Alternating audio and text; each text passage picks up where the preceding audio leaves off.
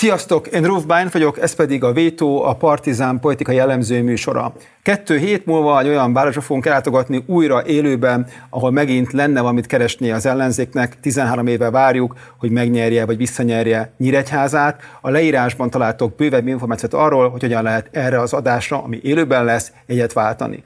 A mai nap Paxilár szerkesztő társammal, Lakner Zoltánnal, politológussal, a jelen főszerkesztővel fogunk beszélgetni a Budapestről, a budapesti választás tétjéről. Zoli, köszönöm, hogy itt vagy velünk. Én örülök, hogy itt lehetek. Sziasztok!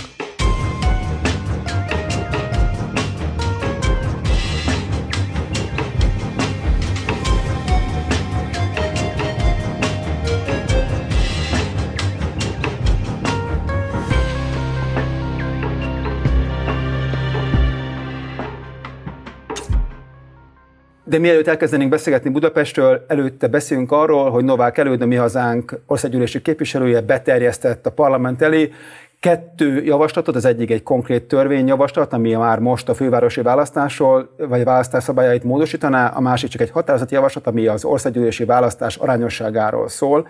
Úgy néz ki, hogy a, fő, a Fidesz többség fogja tárgyalni ezt a módosító javaslatot, és így, így 2023. decemberben meg fognak változni azok a szabályok, amik szerint jövő júniusban fogunk választani Budapesten. Ezek a szabályok olyanok egyébként, ami a 14 előtti szabályokat hozná vissza többé-kevésbé, tehát lényegében arányosítaná a fővárosi választást abból az irányba, hogy ne a kerületi polgármesterek alkossák a fővárosi közgyűlést, hanem tisztán listán szavazásról lehessen oda küldeni képviselőket.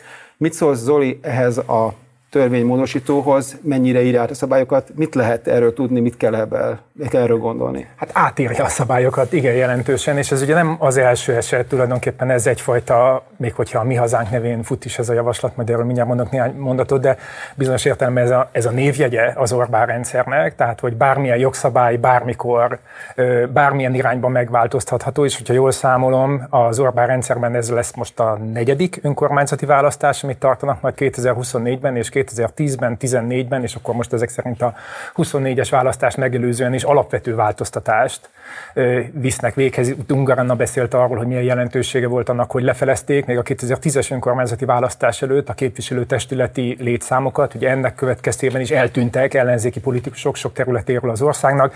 14-ben ugye ennek a, ennek a mostani javaslatnak az inverze szüntette meg a listás választás Budapesten, és tette bele a polgármestereket a közgyűlésbe, most ezt visszacsinálnák. Nyilván ugye ez mi hazánk néven futó javaslat, de hát az, hogy a Fidesz egy rendkívüli ülést kreált annak érdekében, hogy erről tárgyalhasson éppen egyébként a mi felvételünkkel egy időben az országgyűlés, ez azért mutatja, hogy nekik ez egy szimpatikus javaslat. Meg kicsit eszünkbe idéződhet a Volner féle 22 előtti módosítás is. Talán itt annyi, annyi különbség van, vagy legalábbis én érzek annyi különbséget, hogy ez a javaslat egyébként jó a mi hazánknak, tehát hogy van egy olyasfajta politikai racionalitás, hogy a mi hazánk nyilván nem számít arra, hogy a fővárosban polgármesteri helyeket meg tudjon szerezni, de hogy az 5%-os küszöböt Budapesten is át tudja lépni, a, a, mivel egyébként talán érdemes mindenkinek egy kicsit foglalkozni, tehát hogy a mi hazánk szavazó tábora nem biztos, hogy úgy néz ki, mint hogy el szokták ezt képzelni, tehát hogy a, nem tudom, a legszegényebb, legkönnyebben megvásárolható, leg, emberek szavaznak a legszélsőségesebb pártra. Ez egyáltalán nem így van. Ugye ismerünk olyan felmérést, ami szerint inkább a diplomás fiatal férfiak képezik a súlypontját, egyébként hasonlóan a Lengyel Konfederációhoz a, a mi hazánknak. Egy szóval a mi hazánknak ez jó, és hát abból a szempontból is alkalmas lehet talán a, a Fidesz céljainak a megvalósítására is, hogyha ők nem számolnak azzal, és ennyiből egy információ értékű amúgy talán ez a törvényjavaslat, hogy ők nem számolnak azzal, hogy visszaszerzik a polgármesteri helyek többségét Budapesten, de öm, listán azért lenne mit keresni, szóval a, a, az ellenzék budapesti főlénye nem úgy néz ki, hogy itt nincs Fidesz plusz az 5%-os küszöböt átlépheti, vagy hát nagyon nagy valószínűséggel átlépheti a kutyapárt, és akkor talán lehet egy olyan elgondolás, hogy egy nehezebb koalíciós helyzet jön létre, egy bármilyen főpolgármester mögött, bár hozzá kell tennem ehhez, hogy hogy persze most is egy koalíció van a közgyűlésben, tehát ha jól számolom, van benne Momentumos, meg DK-s, meg párbeszédes, meg MSZP-s, nem tudom, hogy ez sokkal bonyolultabbá tehető azzal, hogyha a többség csak a kutyapárttal együtt van meg, de mindesetre egy olyan párt is be, vagy több olyan párt is bekerülhetne, akik nem a Fidesz, meg nem is az az ellenzék, akik nagy utálkozások közepette leszoktak végül egymással ülni egy közös asztalhoz. Meg az se mindegy, hogy mekkora a többség, mert ugye, hát hogyha persze hogyha egyébként még a mostani koalíció pártjai meg is szereznék a többséget mondjuk a kutyapárt nélkül, akkor is az, hogyha csak egy-két ember van, akivel kell, vagy hogyha egy-két ember adja a többséget, akkor nekik a, hogy mondjam, a zsaroló potenciáljuk Igen. nagyobb, és akkor a konfliktusok hangosabbak tudnak lenni. Ez így van, bár, bár lehet, hogy nem a kutyapárt okozná, hogy is mondjam, a rendszer ellenzékiség szempontjából a legnagyobb konfliktusokat az ellenzéki hát pártok azt mondom, hogy még a kutyapárt nélkül is fel tud erősödni a konfliktus, de hogy a másik dolog meg az, hogy ez a káder kérdés nekem is eszembe jutott, hogy ez a Fidesz számára viszont mindenképp új pozíciókat fog hozni. Ugye a törvényben az is benne van, hogy a kerületi önkormányzati képviselőség és a fővárosi önkormányzati képviselőség az összeférhetetlen, Igen. és ugye akkor most már a, a kerületi polgármesterség az összeférhetetlen a fővárosi közgyűlési tagsággal, tehát hogy itt létrejönnek új pozíciók a Fidesz budapesti politikusainak. És nem beszélve arról, hogy az a fajta konszenzus is megtörhet, hogyha például a mi hazánk, vagy inkább a kutyapárt akar listát állítani, akkor ugye kell állítani a polgármestert is, ugye legalább három kerületben, tehát itt is van egy átrendeződés. Tehát a Fidesznek az az érdeke, hogy minél nagyobb káosz legyen, ugye ez, szerintem ez sikerül, minél jobban el, az ellenzéki pártok újra elkezdjék a szokásos táncukat, már különben járják, is de most akkor mégis, még jobban járják, még hangosabban, hogy akkor ki kivel, hogyan, hogy és hogy, hogy nem. És, és az, hogy ugye ebben az új, vagy régi új szavazási módszerrel sokkal kiegyenlítettebb lesz ugye a közgyűlésnek a, annak, a, annak a létszáma, szóval hogyha rávetíteled ezt a, az előző eredményt a, a, mostani számításra, akkor egy párral fog csak az ellenzék, vagy, vagy, vagy bocsánat, a mostani fővárosban nem ellenzék, hanem az a, a hatpárti, vagy nem tudom hány párti koalíció nyerni. És hogy, ugye az a kérdés itt, és ez itt, itt is mindig e körül forgunk, hogy, hogyha Gulyás Gergely elmondja, hogy ők a maga a jogállamnak a védő őrei és a Velencei Bizottság ajánlása alapján egy évvel a választás előtt ők aztán semmit hozzá sem nyúlnak a választási törvényhez. Nyilván most úgy néz ki, még egyszer mondom, nem tudjuk, hogy elfogadják-e, de tegyük fel, hogy igen. Akkor mit kell tennie az ellenzéknek egy ilyen, egy ilyen helyzetben, amikor konstans, megállás nélkül azokat a szabályokat írják át, ami alapján fél év múlva el kéne indulni a választásra. Mit gondol, Zoli? Egyrészt ajánlanék más szempontot a többség-kisebbség megítéléséhez, tehát például az egy hasznos dolog lenne, majd talán erről fogunk még beszélni a műsorban, hogy a fővárosban a minden ellenkező híreszteléssel szemben 2022-ben elvesztett ellenzéki szavazókat esetleg meg lehetne próbálni visszaszerezni.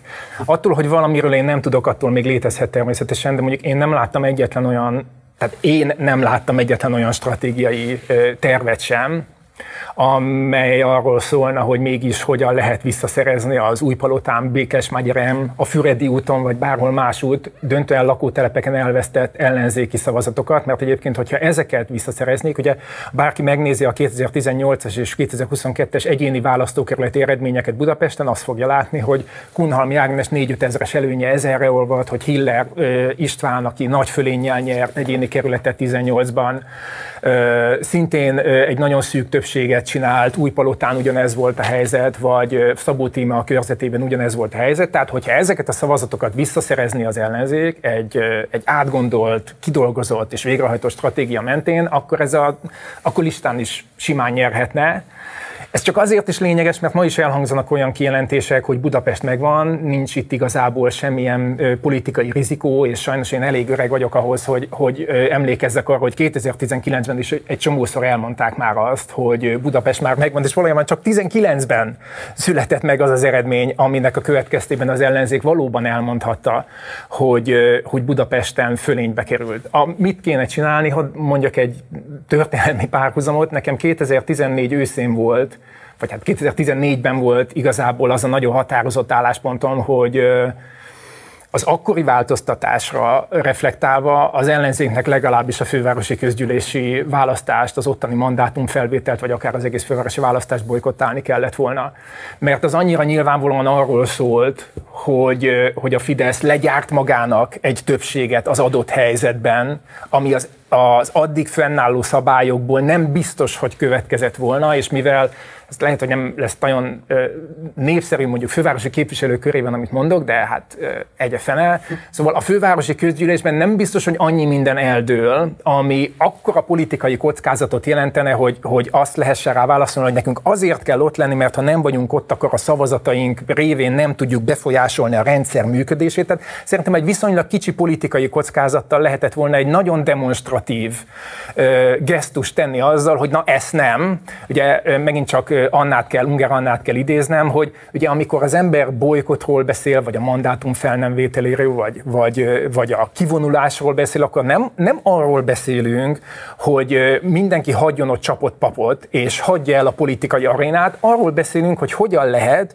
egy autokráciában tétet adni a választásoknak, amiket kénytelen kelletlen megtart a rendszer, mert ugye így gyártja le magának a politikai legitimitást, de hogyha mindenki minden ö, alapvető szabályváltoztatás, ezek alapvető szabályváltoztatások, azzal reagál, hogy na jó, hát akkor egyik napról a másikra hozzáigazítom a választási stratégiámat, akkor tulajdonképpen hozzá, hozzá idomul mindahhoz, ami történik ebben a rendszerben, maga elvégzi ezt a legitimitási ö, ö, feladatot, és onnantól kezdve kezdve valóban az éppen kellő a Fidesz számára kellő módon megdöntött pályán versenyez. Ugye ebben a mostani szituációban is engem őszintén szólva leginkább talán az lepett meg, hogy milyen sebességgel nyilatkoztak arról pártok elsőként, azt hiszem a DK talán azóta volt egy momentumos politikus is, aki megszólalt ebben az ügyben, jó, hát akkor legyen közös lista.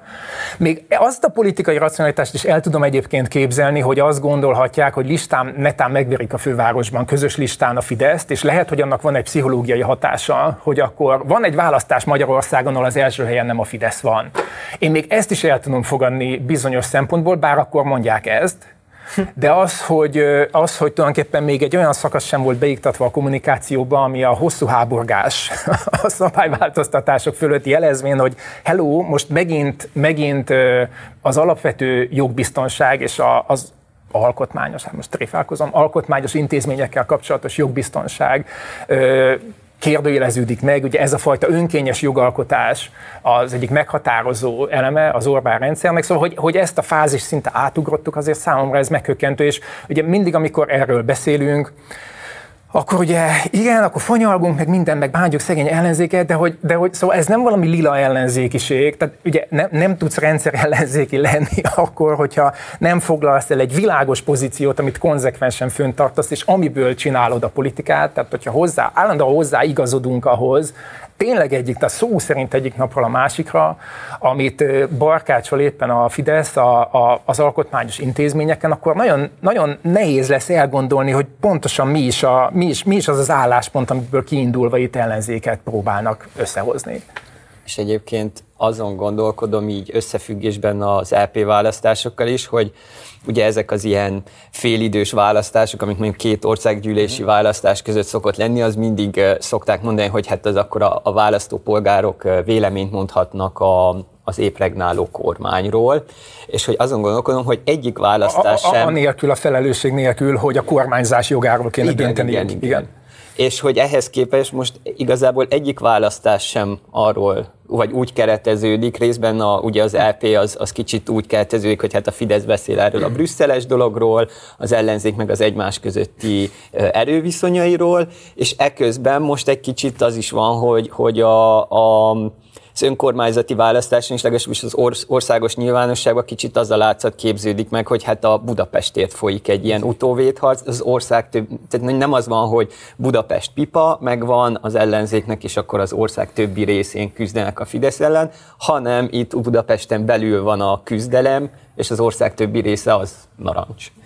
És nem beszélve, ez a látszat. Ez így van, és nem beszélve arról, hogy megint a Fidesz is, a mi hazánk segítségével tolja bele az ellenzéket ebbe a technológiai beszélgetésbe, ugye, mm. amire, ami, a, ami a kedvenc ugye, témája, ami, ugye, amit mondtál, hogy ahelyett, hogy a elpártolt fővárosi szavazókat keresnék meg, és próbálnák valahogy visszaállítani, ehelyett megint kezdődik az, ami ugye 21-22-ben mm. volt, és ugye az ellenzéki nyilvánosság, sokszor beszélünk itt, és ne is nagyon sokat ragozzuk, hogy mennyire érdekli az ellenzéki szavazót az, hogy ki, ki milyen listán hogyan szerepel, kivel vagy kivel nem. És megint erről szól 2023 évvége, hogy az egyik pártnak a prominens figurája majd soha többet nem fog arra a listára felmenni, aki a másik pártnak a prominens figurája, és akkor kezdődik előről, hogy akkor a harmadik pártnak pedig ő inkább mégis azért felmenne erre a listára. És mint hogyha tényleg egy örök hétfő lenne az életünkbe, és ahelyett, hogy arról beszélgetnénk, hogy lehet-e elindulni egy ilyen választáson, helyette már régeségen arról van szó, hogy ki lesz akkor az első helyen ezen a listán. Ha reflektáltok a Szilárdra, és talán egy kicsit akkor átevezünk a választásnak a tétjére, lehet, hogy nagyon eretnek, amit én erről gondolok, de tehát a, a magyar politikai rendszer további üzemelése szempontjából szerintem a nagyobb tétel bíró választás az az önkormányzati választás, amivel semmilyen módon nem az európai parlamenti politikai jelenlétet szeretném alábecsülni. A, a magyar belpolitikának, vagy bármilyen más európai ország belpolitikájának egy nagyon fontos terepe az Európai Parlament, egyáltalán nem mindegy, hogy ott kik ülnek, milyen arányban ülnek, Orbán számára rendkívül fontos, hogy ne 12-13, hanem 14-15 képviselője legyen, hogy milyen, minél nagyobb mértékben beleszólhasson az Európai Bizottság elnökének a megválasztásába. Szóval ezt én elismerem és elfogadom természetesen, és nagyon lényeges az, hogy az EP képviselők milyen stratégiával vannak jelen az Európai Parlamentben, hogy haza tudják-e hozni a magyar politikai szintére az Európában zajló vitákat le tudják-e fordítani a magyar választók számára. De az, hogy az európai választáson a 12 kötőjel 15 mandátumot szerző fidesz szemben most a DK-nak lesz 5 képviselője, vagy a Momentumnak három, vagy az MSZP-nek egy, vagy a nem tudom kicsodának, a kutyapártnak egy vagy kettő, ez őszintén szóval nem számít. Nekik nyilván fontos, de az, hogy ezek a zsetonok nagyjából meghatározható számú zseton, ez most hogyan osztódik el ez szereplők között, ez szerintem lényegében nem fogja nem, szerintem egész biztos vagyok benne, nem ö, változtatja meg, nem változtathatja meg lényegesen a magyar politikai rendszerben a leosztást. Hát ha csak nem az történik, hogy legyőzik a Fidesz, természetesen. Vagy, vagy legyőzik az establishment ellenzéket, de erről már sokat beszéltünk, most nem is akarok ebben meg. De olyan eredményre meg nem számítok, hogy a kutyapárt legyőzi a DK-t. De a kutyapártnak a mi hazánk együtt lehet, hogy legyőzi a DK. Um, de most ezt ez csak egy... Oké, okay, de azért ez már egy nagy ugrás. Azért igen. ez, ez, oké, okay, nem tudom, hogy van-e... Esélye kevés, de lehet. Jó, hát ez egy, igen, jó kis lépés a, a kutyapártnak, de nagy lépés az emberiségnek. Jó, kétségtelen. De az, hogy a, azok az önkormányzati pozíciók, amelyeket némileg váratlanul nagy tömegben 2019-ben megszerzette az ellenzék, hogy azok megmaradnak-e ilyen arányban, vagy nagy veszteség van ahhez képest, vagy netán valamilyen kisebb nyereség is elérhető, szerintem ez alapvető abból a szempontból, és ez biztos, hogy alapvető abból a szempontból, hogy fennmaradnak-e azok a, én úgy mondanám, hogy a, azok a rendszerváltó ajánlatok, demokrácia építési lehetőséget kínáló szigetek, ö, ö, az ellenzék kormányképességét bizonyító ö, ö, politikai helyszínek, amelyek létrejöttek 2019-ben, hogyha innen kizuhan az ellenzék, akkor igazából nem marad hídfőállás. Én azt gondolom, hogy, a, hogy az országgyűlésben folytatott politikai tevékenységnek nincs igazán relevanciája, ezt nagyon enyhén fogalmaztam, szerintem az EP-nek van, de egy másfajta relevanciája van, de ugye az ellenzéki önkormányzatok azt a lehetőséget is kínálják, hogy hát élőben lehet látni ellenzéki politikusokat, akik intézik egy, egy település ügyeit, mert erről is fogunk beszélni, hogy milyen felfogásban, akik meg tudják fogalmazni konkrét ügyek kapcsán a politikai felfogásukat, ha éppenséggel van nekik ilyen És sikerül nekik. Oké, okay, de hogyha akinek van ilyen törekvése, az meg tudja tenni, plusz hát ugye be lehet szállni abba a vitába is, hogy ki a legitim képviselője a magyar állampolgároknak. Szerintem erről nagyon keveset beszélünk. A polgármesterekre, meg a helyi képviselőkre ugyanazok a választópolgárok szavaznak, akik az országgyűlési képviselőre, nyilván területi hatája, persze, de ez ugyanaz a legitimitás, amivel az országgyűlés meg a kormány rendelkezik, és innen már is lehet opponálni azt a felfogást, hogy az országgyűlési választáson elnyert többség az mindenre, és lehetőleg örökre fogva ad valamire felhatalmazást. Nem, a választópolgárok egy másféle felhatalmazást adnak a helyi képviselőiknek is. Szóval én erre mondom azt, hogy szerintem ez alapvető ezeknek a helyeknek a megőrzése, ez alapvető abból a szempontból, hogy tovább autokratizálódik-e a rendszer, hogy hogy tulajdonképpen lesöprődik-e még a mostani ellensúly is a fidesz szemben, vagy pedig ez a folyamat legalábbis fékezhető azáltal, hogy vannak ellenzéki vezetési önkormányzatok, és még egyszer mondom, hogy ez lehetőséget kínál politikai ajánlatok megfogalmazására. De akkor nézzük is meg ezt, hogy, hogy honnan indulunk ki. Hoztunk egy ábrát arról, vagy egy grafikont arról, hogy 2019-ben melyik kerületben kinyert polgármesteri szinten, és hogy mekkora, hány százalék pontos előnyel nyert a második helyezethez képest. És akkor ugye itt látjuk azt, hogy hol vannak ellenzéki, hol fideszes, hol van két független, akik ugye a Fidesz támogatásával nyertek, és akkor látjuk itt, hogy a, a különbségeket, tehát hogy a, a legkisebb, legkisebb különbségek azok ugye az első kerületben, ahol egy százalék alatti harmadik különbség van, ugyanez van a harmadik kerületben is, igen. Na és akkor azt akartam kérdezni, hogy, hogy beszéljünk egy kicsit arról, hogy mit gondoltok arról, hogy ezek a polgármesterek, ezek a vezetések megtettek-e mindent azért, hogy meg is tudják őrizni a pozícióikat, tehát hogy azokat a politikai esélyeket, amik, amiket ez a 19-es hát budapesti szinten mindenképp győzelem hozott, az, azzal tudott-e élni, ki hogyan tudott élni az ellenzékben?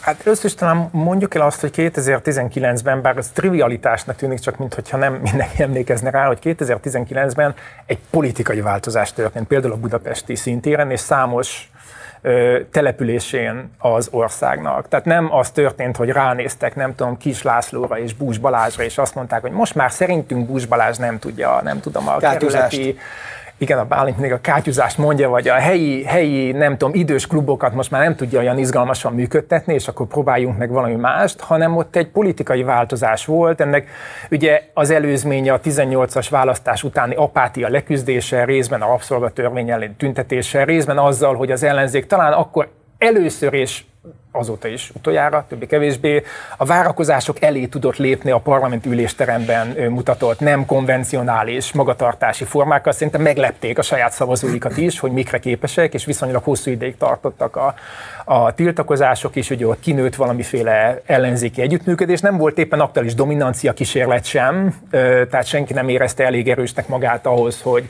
hogy megpróbálja ledominálni a többieket, és hát létrejött egy olyan egyeztetés, plusz levonódott szerintem spontán települési szinten is egy olyan tanulság, nekem vannak olyan emlékeim, hogy ilyen nem budapesti, hanem egészen más részéről az országnak beszélgettem helyi képviselőkkel, akik akkor ilyen egy-két fős ellenzéket alkottak a saját városuk képviselő testületében, hogy ők már arról beszélgetnek, X párthoz tartozók, baloldaliak mondjuk, hogy ők már a jobbikkal tárgyalnak, tehát levonódott valamilyen tanulság, és akkor ugye ehhez jött még a, a fővárosi előválasztás, aminek volt valamilyen figyelemfelkeltő szerepe egészen, egészen biztosan, plusz jött a borkai ügy szele, ami, ami például ezeket a nagyon kis különbségeket azt hiszem, hogy abból a szempontból okozta, hogy így egy ilyen billegő ö, települést így át, átlökött a másik oldalra. Szóval itt politikai változás történt, és ö, ez azért nagyon lényeges, mert amikor arról beszélünk, hogy hát azért ez egy politikai állás, a polgármesterség, tehát nem a, nem a,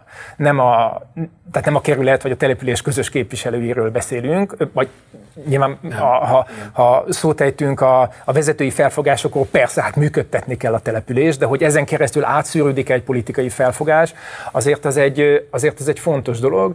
Szóval, szóval ezért fogalmazódik meg az az elvárás, hogy itt politikusok politikai állásban vannak, és politikai nézeteket is meg kell, hogy fogalmazzanak, és jó esetben ezek szüremkednek át a, az ő konkrét döntéseiken. És azért lényeges az, hogy, hogy ők most pozícióban vannak, az újak, mert az önkormányzati választáson különösen erős a, a hivatalban lévő, az inkumbens jelölteknek az előnye, ez a tapasztalat, ezt lehet megfigyelni, hogy aki a pozíciójában van, és valami őrült nagy hibát nem követel, az, az élvezi a kampányban is azt az előnyt, hogy, hogy könnyebben szavaznak rá, és könnyebben tudják elképzelni az ő folytatódó megbízását a, a választópolgárok is.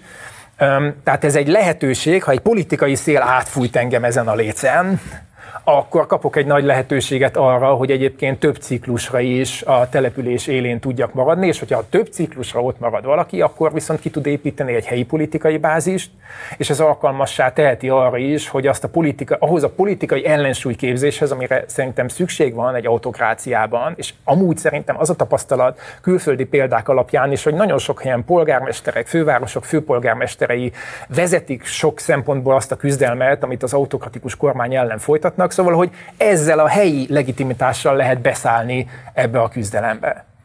Olyannyira így van, hogy sokszor beszéltünk a vétóba erről, és ugye nekem ez, ez egy másik mániám, hogy az a fajta félreértett szerepek, vagy direkt félreértett szerepek, amik történtek 19 után, honnan erednek. Szóval, amit mondtál, Zoli, is nagyon fontos. Ez egy politikai pozíció, hogy a politika, a várospolitika, a nagypolitika, a szakpolitika milyen keverékben jelenik meg egy kerületi vezetőbe, ez egy másik kérdés, de mindenképpen politikai pozíció, választott tisztviselő, nem ő az első számú kátyuzó, hanem ő az első számú vezetője a kerületnek.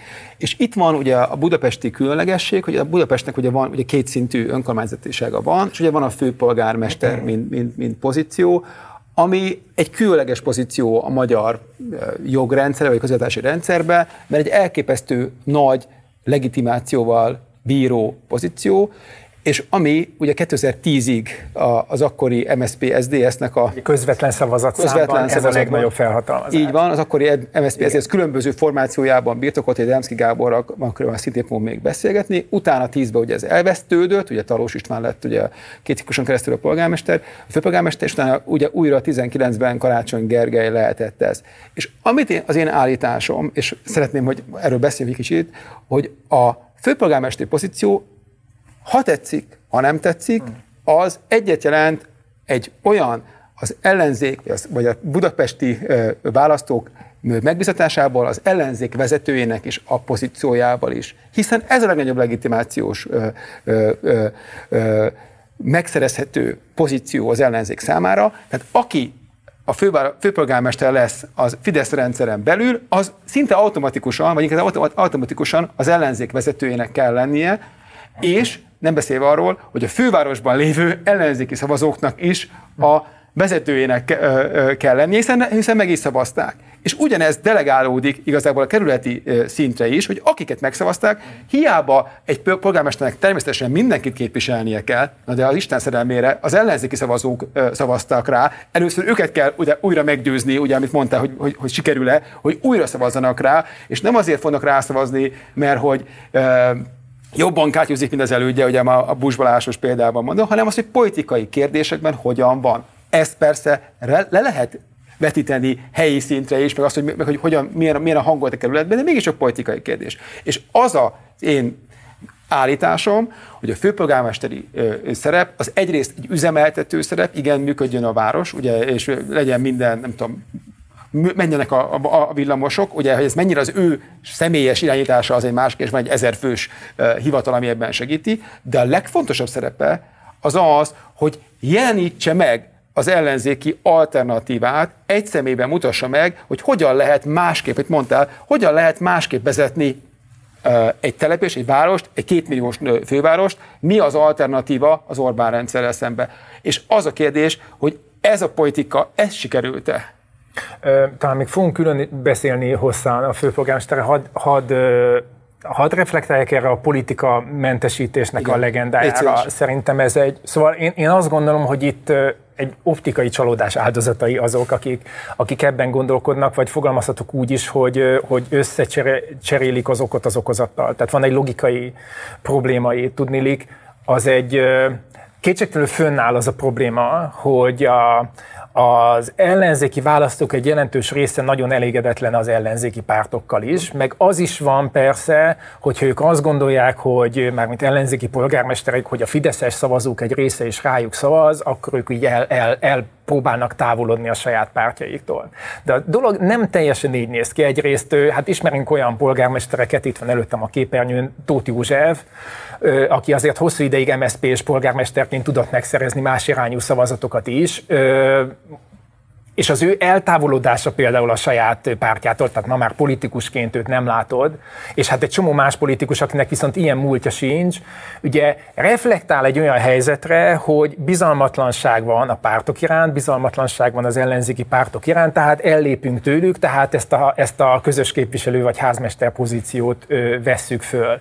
Csak ugye az igazi gond az az, hogy hát miért van ez a bizalmatlanság. Uh-huh. És én értem azt, hogy ők ma politikai tőkeként élik meg, hogy ők eltávolodnak a pártpolitikától. Le tudom ezt vezetni, de közben meg azt is gondolom, hogy ha amúgy nekik lenne politikai otthonuk, Abszolút. és lenne politikai mondandójuk, akkor ez egy másik fajta politikai tőke lenne a számukra, és a kettőt, a helyi, jól vezeti a város típusú ö, ö, legitimitást és, ö, és kompetenciaérzetet, társítani lehetne azzal, hogy ők egyébként tartoznak egy politikai közösséghez, amelynek szintén van valamilyen kivívott tekintéje, és ennek a kettőnek az összeadódásából születik meg szerintem a politikai alternatíva. Én azért emlékszem ugyanebből az országból, tehát nem, nem, nem egy másik országból, ugyanebből az országból emlékszem olyan önkormányzati választásokra, ahol meghatározó volt az, hogy melyik polgármester jelölt melyik párthoz tartozik, és még egyszer emlékeztetnék arra, 2019-ben politikai változás történt, tehát nagyon is számított az, hogy ki melyik pártnak, a, vagy melyik pártoknak a jelöltjeként indul, indul el. Tehát magyarul én azt a megoldást javasolnám, hogy aki politikát csinál,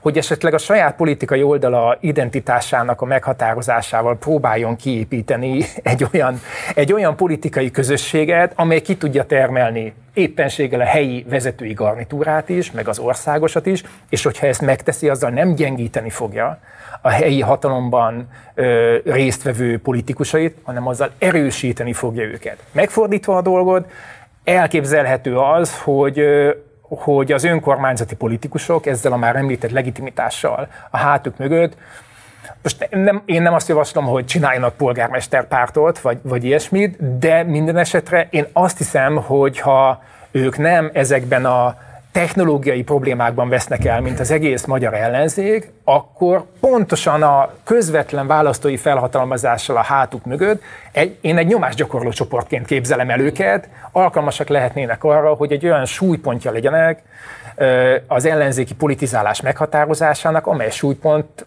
szerepre, hát ebben az értelemben nem látom, hogy nagyon sok jelentkező lenne, hogy megmondja valaki, hogy ki melyik székre ülhet le, ezt látom, hm. ezt a fajta súlypont, súlypont igény, de hogy ellenzéki politikai, megint csak ezt tudom mondani, ajánlat és az ehhez tartozó politikai közösség és ellenzéki identitás létrejöjjön, lehet, hogy ebben a helyi vezetőknek éppenséggel nagyobb szerepet kellene vállalni, mint sem levonulni erről a terepről. Azt ti hogy képzeli? Vagy hogy ez, ez a pól, vagy értem ezt a, a pólus képzést, vagy ilyen ellenerő képzést, de hogy azóta, hogy mondjuk a helyi tehát a polgármesterek mondjuk nem lehetnek parlamenti képviselők is, az így kiütötte azt, hogy országos szintre bevihetők legyenek ilyen helyi kérdések, és hogy, hogy más, hogy lehet ezt még elképzelni.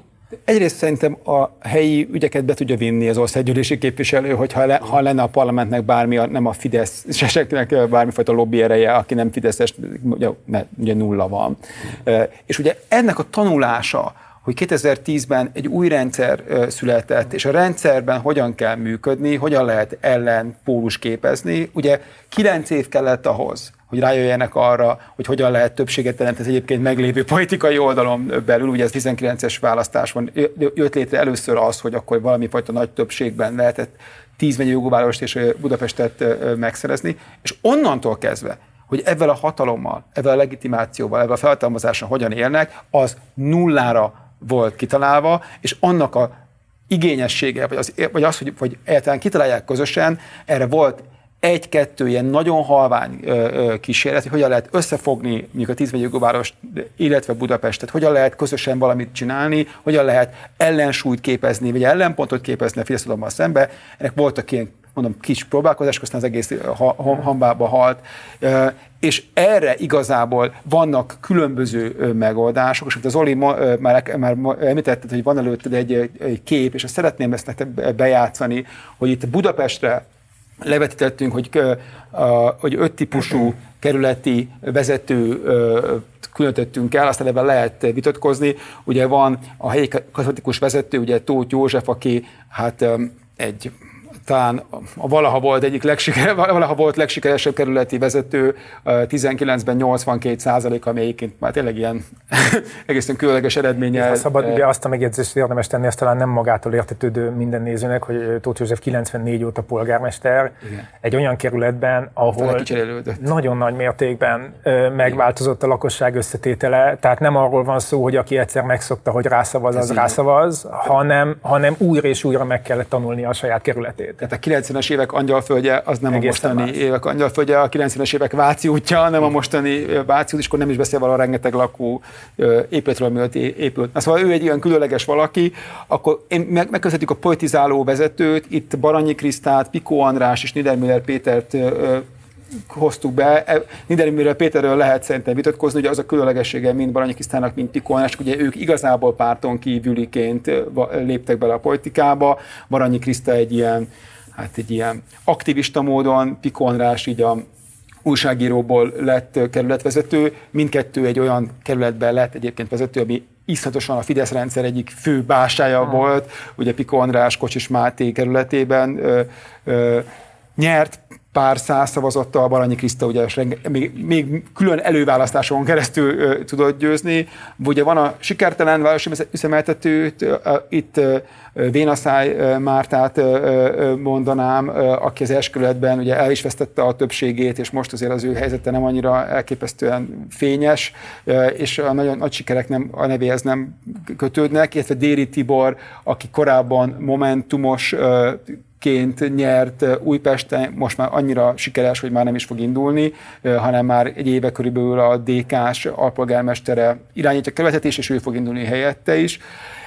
Ez a nagy túlélők kérdés, ugye Gajda Péter, aki jó régen vezeti a kerületét, a azért, azért mégis egy siker az ő szempontjából. Ő, csak, szóval azért ő, egy, ő csak, hogy mondjam, rossz időkben nyert választást. Igen, szóval ő azért elég komolyan túlélt, próbálta a Fidesz mindenféle módon jogos jog, jog nélkül is lejáratni különböző ismerőseivel, barátaival és képviselőtársaival, ez, ez kevésbé is került, és valószínűleg az ő helye biztos. Illetve itt van Horváth Csaba, aki egy egészen különleges hát, gyémántja a magyar politikának, hiszen ő kb. nagyon kevés olyan ember van, aki egyszerre két területben is volt korábban polgármester, ugye más kerületben volt egy ciklusok és aztán pedig ugye, Karácsony Gergely helyét örökölte meg Zuglóban, és itt amikor beszéltünk, ez a sikeres város üzemeltető, eh, itt Ősi Gergely, Kis László, Csopai Tamás, László Imrét, Szent Sándort és Német Angelát küldöttük el, akikre talán az a jellemző legjobban, amit te is mondtál, hogy ők inkább ennél a politikamentességben próbálnak, nem mindenki ugyanolyan erővel, de azért mégis a politikamentességben próbálnak működni. Mit gondoltok erről? Jó ez a felosztás? Leírja-e a kerületi vezetőket? És hogy, hogy hogy ez a sikeres városüzemeltető, mint ilyen apolitikus példa, mennyire, mennyire, mennyire ragadó, hogy vannak ugye, akik felvállalják a konfliktusokat, ugye mind Baranyi Kriszta, mind Pikó András, kőkeményen beleszálltak, mind a helyi ellenzékbe is, meg a helyi Fideszbe is, és vannak, akik ugye, akik állandóan ugye a, a konszenzus, vagy a kompromisszumot keresik, és hát, hogy ki, kinek áll az ászló szerint a Zoli. És bocsánat, nem, nem csak abban, hogy ki nyerhet 24-ben, uh-huh. hanem hogy ki segít abban, hogy esetleg mondjuk 26-ban is lehessen nyerni? Csak rögzítsük, mert majd a, a Szilárd pólusképzési ilyen viszontválaszára is szeretnék reagálni, mert szerintem fontos dolgokra kérdezett rá. Ha maradunk a sikeres üzemeltetőknél, tulajdonképpen én is most így szembesülök azzal, hogy itt hat nevet soroltatok föl, ők mindannyian pártagok. Mm. Míg mondjuk Piko András nem pártag, legjobb tudomásom szerint, még hogyha, még hogyha a Momentumnak Baranyi Krisztina sem természetesen, még hogyha a Momentum közgyűlési frakciójában ül is, és ebből adódóan talán a, a, ezek a szerepfelfogások összefüggnek azzal is, hogy a saját pártjuk milyen szerepet szán nekik. Tehát mondjuk a DK azért nem az a párt, ahol olyan nagyon önállóskodni lehet. Ö, ö, azt hiszem a politikát illetően, tehát hogy ott van egy, ezt most nem feltétlenül pejoratívan mondom, tehát hogy ott van egy központi irányítás, és azért többé-kevésbé ennek megfelelően működnek a dolgok, és nem, nem az egyes politikusok fogalmaznak meg politikai álláspontot ez, ez az ő politikai döntésük. Ebből a szempontból szerintem Őrsi Gergely vagy Sopri Tamás érdekesebb. Most különösen itt az elmúlt napokban a, a Momentum belső vitáiról egy elég izgalmas dokumentum látott napvilágot. Tehát, hogy tehát, hogy a, az, hogy esetleg valaki kiebb helyezkedik a saját pártja számára nem túl jól alakuló ügyein, ez lehet egyfajta, ö, egyfajta politikai döntés, és, és hát lehet az a fajta politikai döntés is, én például Őrsi Gergely működésében ezt látom, hogy tulajdonképpen mintha beárazná azt, hogy neki van egy olyan pártja, amelyik nem, nem népszerű, ő, ő egy nagyon hosszú helyi munkával érte azt el, hogy ő polgármester jelölt, polgármester jelölt lehessen 19-ben, és győzzön, és ennek azt a a folytatásra azt a lehetőséget látja, hogy maga mögött is hagyja ezt a, ezt a politikai hátországot. Nyilván dolgozik azon, hogy az ott föllelhető különböző politikai erők, azok, azok megjelenítsék magukat. Talán még a, a tekintetben is zajlik munka, hogy egy ilyen helyi polgári, budai polgári identitás megteremtődése történjen, de ez tulajdonképpen teljesen kiilleszkedik az országos politikának a, a, a, a mindenféle, mindenféle tevékenységi ből, és nyilván egy nagyon, nagyon eltérő politika felfogás ahhoz képest, amit Barany Krisztina képvisel, vagy Piko András a legeklatánsabb módon, hogy ők egyrészt országos politikai ügyekben is megfogalmaznak markáns véleményt, hát Baranyi Krisztina aztán, aztán főként vállalva a, a, a provokatív, szerintem általában egyébként hasznos provokációkat, ezeknek, ezeknek teret adva. Részben elfogadva persze azt is, hogy ők egy olyan terepen, hát főleg Pika András egy olyan terepen van, ami egy, tehát egy lövészárok, egy politikai lövészárokban kell neki polgármesternek lennie, tehát igazából nem is nagyon tud más csinálni, tehát nem tud ellépni e konfliktusok elől, viszont ennek az a következmény, eredménye szerintem, hogy amiket csinálnak a helyi politikában, azok, azok a lépések azt hiszem, hogy, hogy sok tekintetben ki is fejezik, és mint hogyha meg is próbálnak kifejezni azt, tehát, hogy mit csinál a PIKO a szociális, helyi szociális rendszerben, abból úgy valamilyen, valamilyen elképzelést alkothatunk arról, hogy, hogy hát hogyan néz neki valami, ami nem a Fidesz, ha az országot vezetik. Zárójel, én egyébként DK-s polgármesterektől láttam azt korábban, egy-két évvel ezelőtt, hogy budapesti polgármesterek a települési támogatás, tehát a helyi segélyezéssel kapcsolatos lépéseiket közösen jelentették be. És megmondom őszintén, nekem ez mint politikai aktus nagyon tetszett, mert azt a benyomást keltette, hogy ők akár egyeztettek, akár nem, lehet, hogy külön-külön jutottak hasonló döntésekre, meg nincs olyan őrült mozgástér egyébként ezen a téren, de mégiscsak megpróbálták politikailag formálni ezt a dolgot, hogy mi közösen gondoljuk ezt, ez egy pártnak az ajánlata, ami polgármestereink nem csak véletlenül csinálják, ezt, ők együttműködnek. Ez ugye megint csak kell egy pártszerű működés, míg hogyha valakinek az a célja, hogy hát jobb hiány ellépjen a saját pártjától, akkor nyilván ezt a fajta ajánlatételt nem tudja megtenni. Ettől ő helyben nagyon sikeres lehet, csak éppen, és akkor itt térek vissza a Szilárd fölvetéséhez, az a, az a kisugárzó hatás, amit én vártam attól, hogy vannak ellenzéki önkormányzatok, ez nem valósul meg. Ugye tényleg elnézés, mert néha én azt érzem, hogy ilyen közhely, vagy nem is tudom, tehát egy lerágott csont, amikor a szabad városokról beszélünk, ez nem valósult meg, hát van ilyen nevű valami csoda, de valójában nincs ilyen politikai aktor valójában, de szerintem attól, hogy nem csinálták meg, attól ez még egy jó ötlet. És én úgy képzeltem el ezt a dolgot, hogyha, tehát nem kell ehhez feltétlenül országgyűlési képviselőnek lennie egy polgármesternek, szerintem ez túlélhető, hogy, hogy nem az, de hogyha mondjuk vannak szabad városok, vannak ellenzéki önkormányzati vezetők, akik rendszeresen megszólalnak fontos politikai ügyekben, akik úgy csinálnak szakpolitikai döntéseket, hogy mondjuk közöttük van egy tudáscsere, és egyébként törekednek, kifejezetten szándékosan törekednek arra, hogy elnevezzék a hasonló politikájukat valamilyen módon, és azt mondják, hogy ez egy, ez egy, ez egy valamilyen nevű ajánlat, ami ellenrezsicsökkentés, most nem akarok hülyeségeket mondani, de hívjuk valahogy, ez egy, ez egy része egy politikai ajánlatnak, fölajánljuk az egész ország számára hetente, két hetente, havonta van ilyen megszólalásuk. Tehát lehet tudni, hogy ők együtt mozgó politikai szereplők, akkor azzal már is csináltál valamit, már is elkezdett befolyásolni a közöleményt. Még talán az is elképzelhető, hogy kimozdítod ezt az egyébként sok szempontból a média lustaságából is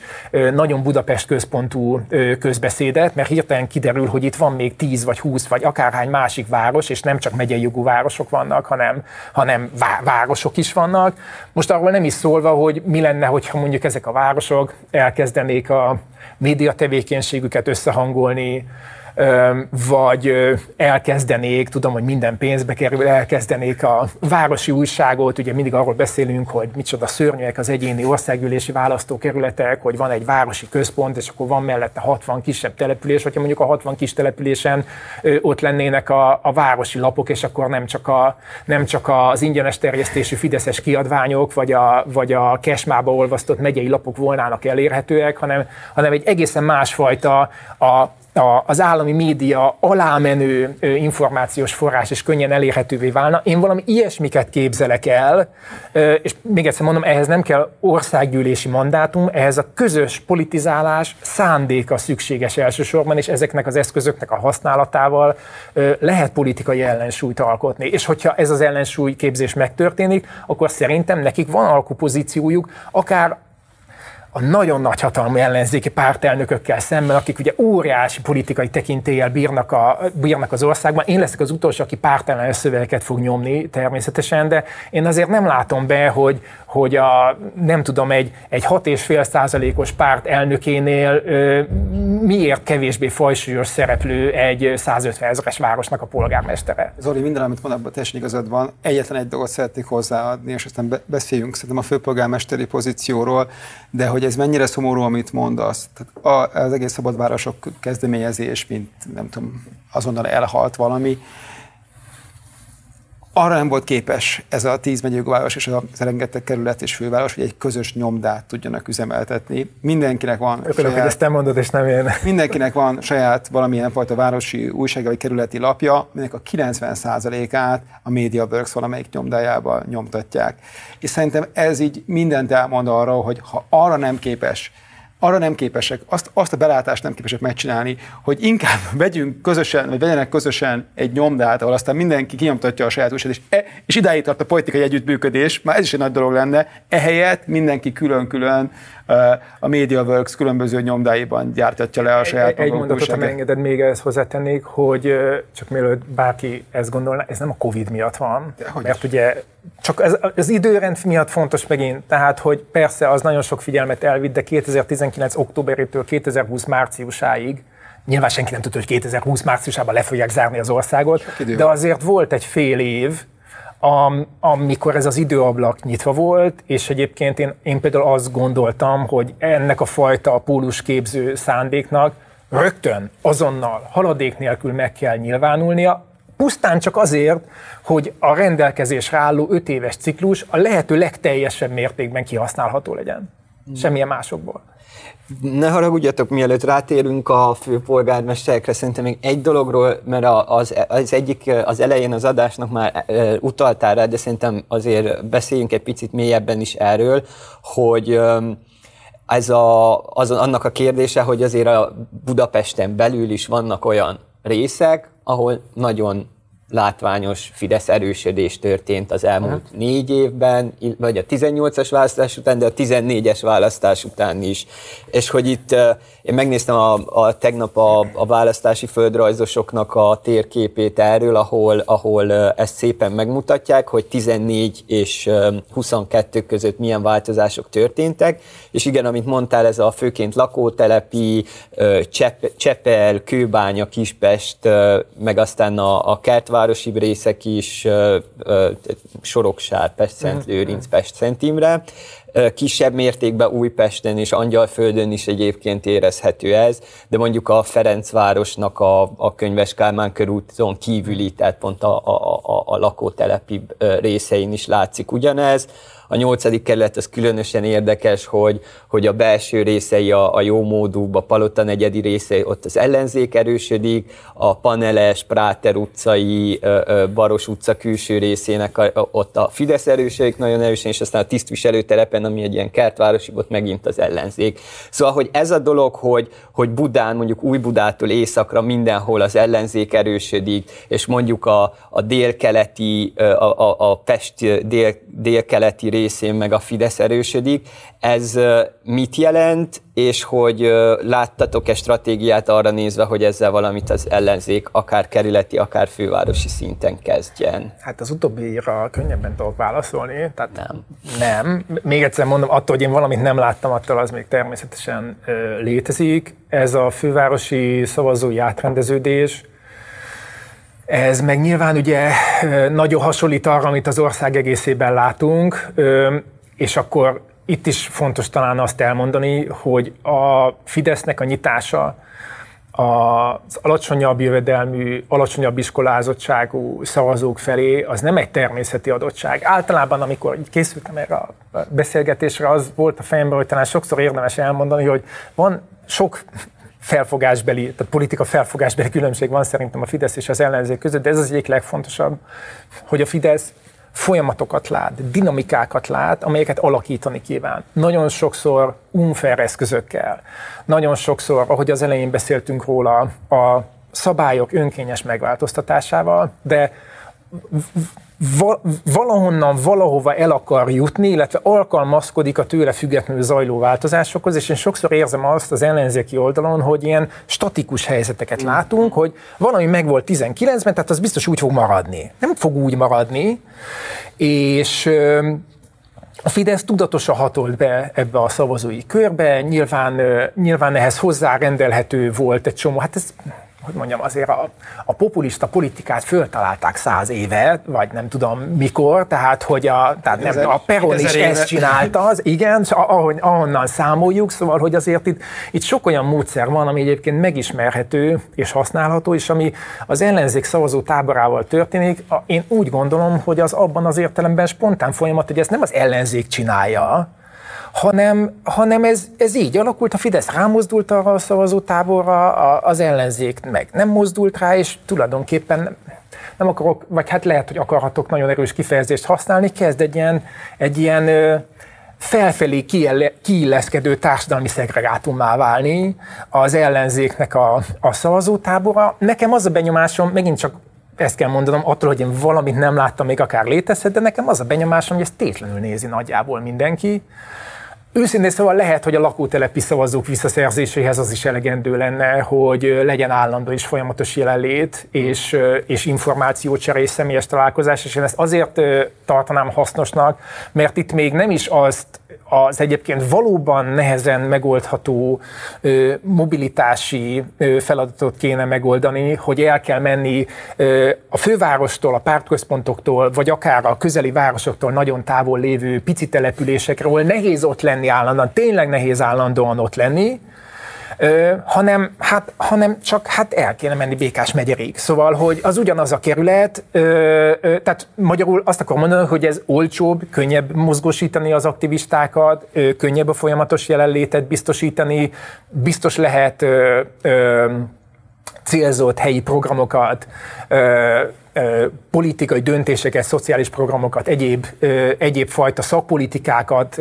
ráilleszteni erre a szavazótáborra, és azt a politikai jelenlétet megoldani, hogy ők rá is ismerjenek, hogy ez értük van, hogy itt hozzájuk beszélnek. Tehát ehhez nem kell elmenni 200 kilométert, ezek itt vannak a fővárosban. Szerintem Szóval nagyon fontos a politikában ugye az, hogyha kevés erőforrásod van, akkor hova koncentrálod, mire használod, hogy megugorható feladatokat állíts magad elé. Hát szerintem ez egy megugrandó és megugorható feladat, éppenséggel ez az, amit meg lehetne oldani, még az is lehet, hogy lehetne belőle olyan szervezési, mobilitási következtetéseket levonni, amelyek az ország más részein használhatóak. Ráadásul a lakótelepeknek talán az az előnyük is megvan, hogy, hogy hát koncentráltan vannak ott jelen a szavazók, tehát nem egyenként kell becsöngetni egymástól 20 méterre álló házakba, hanem hát ott, ott, ott lakik egy házban több ezer ember. Na de most akkor tényleg térjünk át a főpolgármester kérdésére. Nagyon nehéz úgy beszélni a Demszki korszakról, hogy az elmúlt 13 évben ugye Demszki Gábornak a megítélése hát még nem teljesen szilárdult meg, hogy milyen volt az ő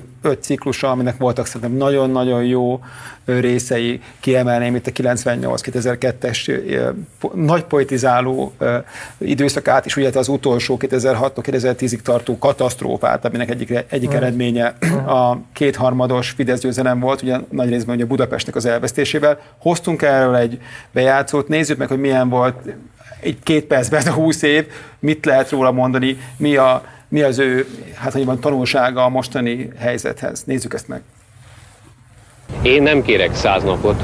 Mi azonnal dolgozni kezdünk, itt Budapesten és mindenütt. Hogy ne kelljen félni a szegénységtől, ne kelljen félni a nyugdíjaskortól, a terjedő bűnözéstől és korrupciótól. Itt az ideje. Minden igyekezetemmel Budapest javát szolgálom. Nem tudom elfogadni a metró beruházás leállítását. Valamennyiünk véleménye az, hogy kellene metró. Kérdés az volt inkább, hogy el lehet-e költeni 100 milliárd forintot törvénytelenül, vagy sem. Demszki Gábor szerint a kormány és a miniszterelnök már két évvel ezelőtt tudott arról, hogy a MiG-29-esek felújításának ügye korrupciógyanús lehet a Honvédelmi Minisztériumban. A külügyminisztérium politikai államtitkára szerint a főpolgármester kampánycélokra használja fel a magyar légvédelmi és Ez azt bizonyítja, hogy Demszki Gábornak el kellene gondolkozni azon, hogy az államügyeknek az intézése az egy kicsit több felelősséggel jár annál, mint hogy megvádoljuk a magyar kormányt. Dajs Tamás szerint Demszki Gábor az utóbbi években közpénzekből 100 milliós nagyságrendű megrendelésekhez juttatta kampányfőnökét. Választásokat a eddig megszámolt eredmények alapján, és ez most már változni nem tud, megnyerte Budapest 16 éve főpolgármestere Demszki Gábor. Budapest liberális város. Fényi Péter rendőrvezérőrnök részére Budapest rendőrfőkapitányaként a főváros közbiztonságának megszilárdítása érdekében végzett intenzív és innovatív munkájáért.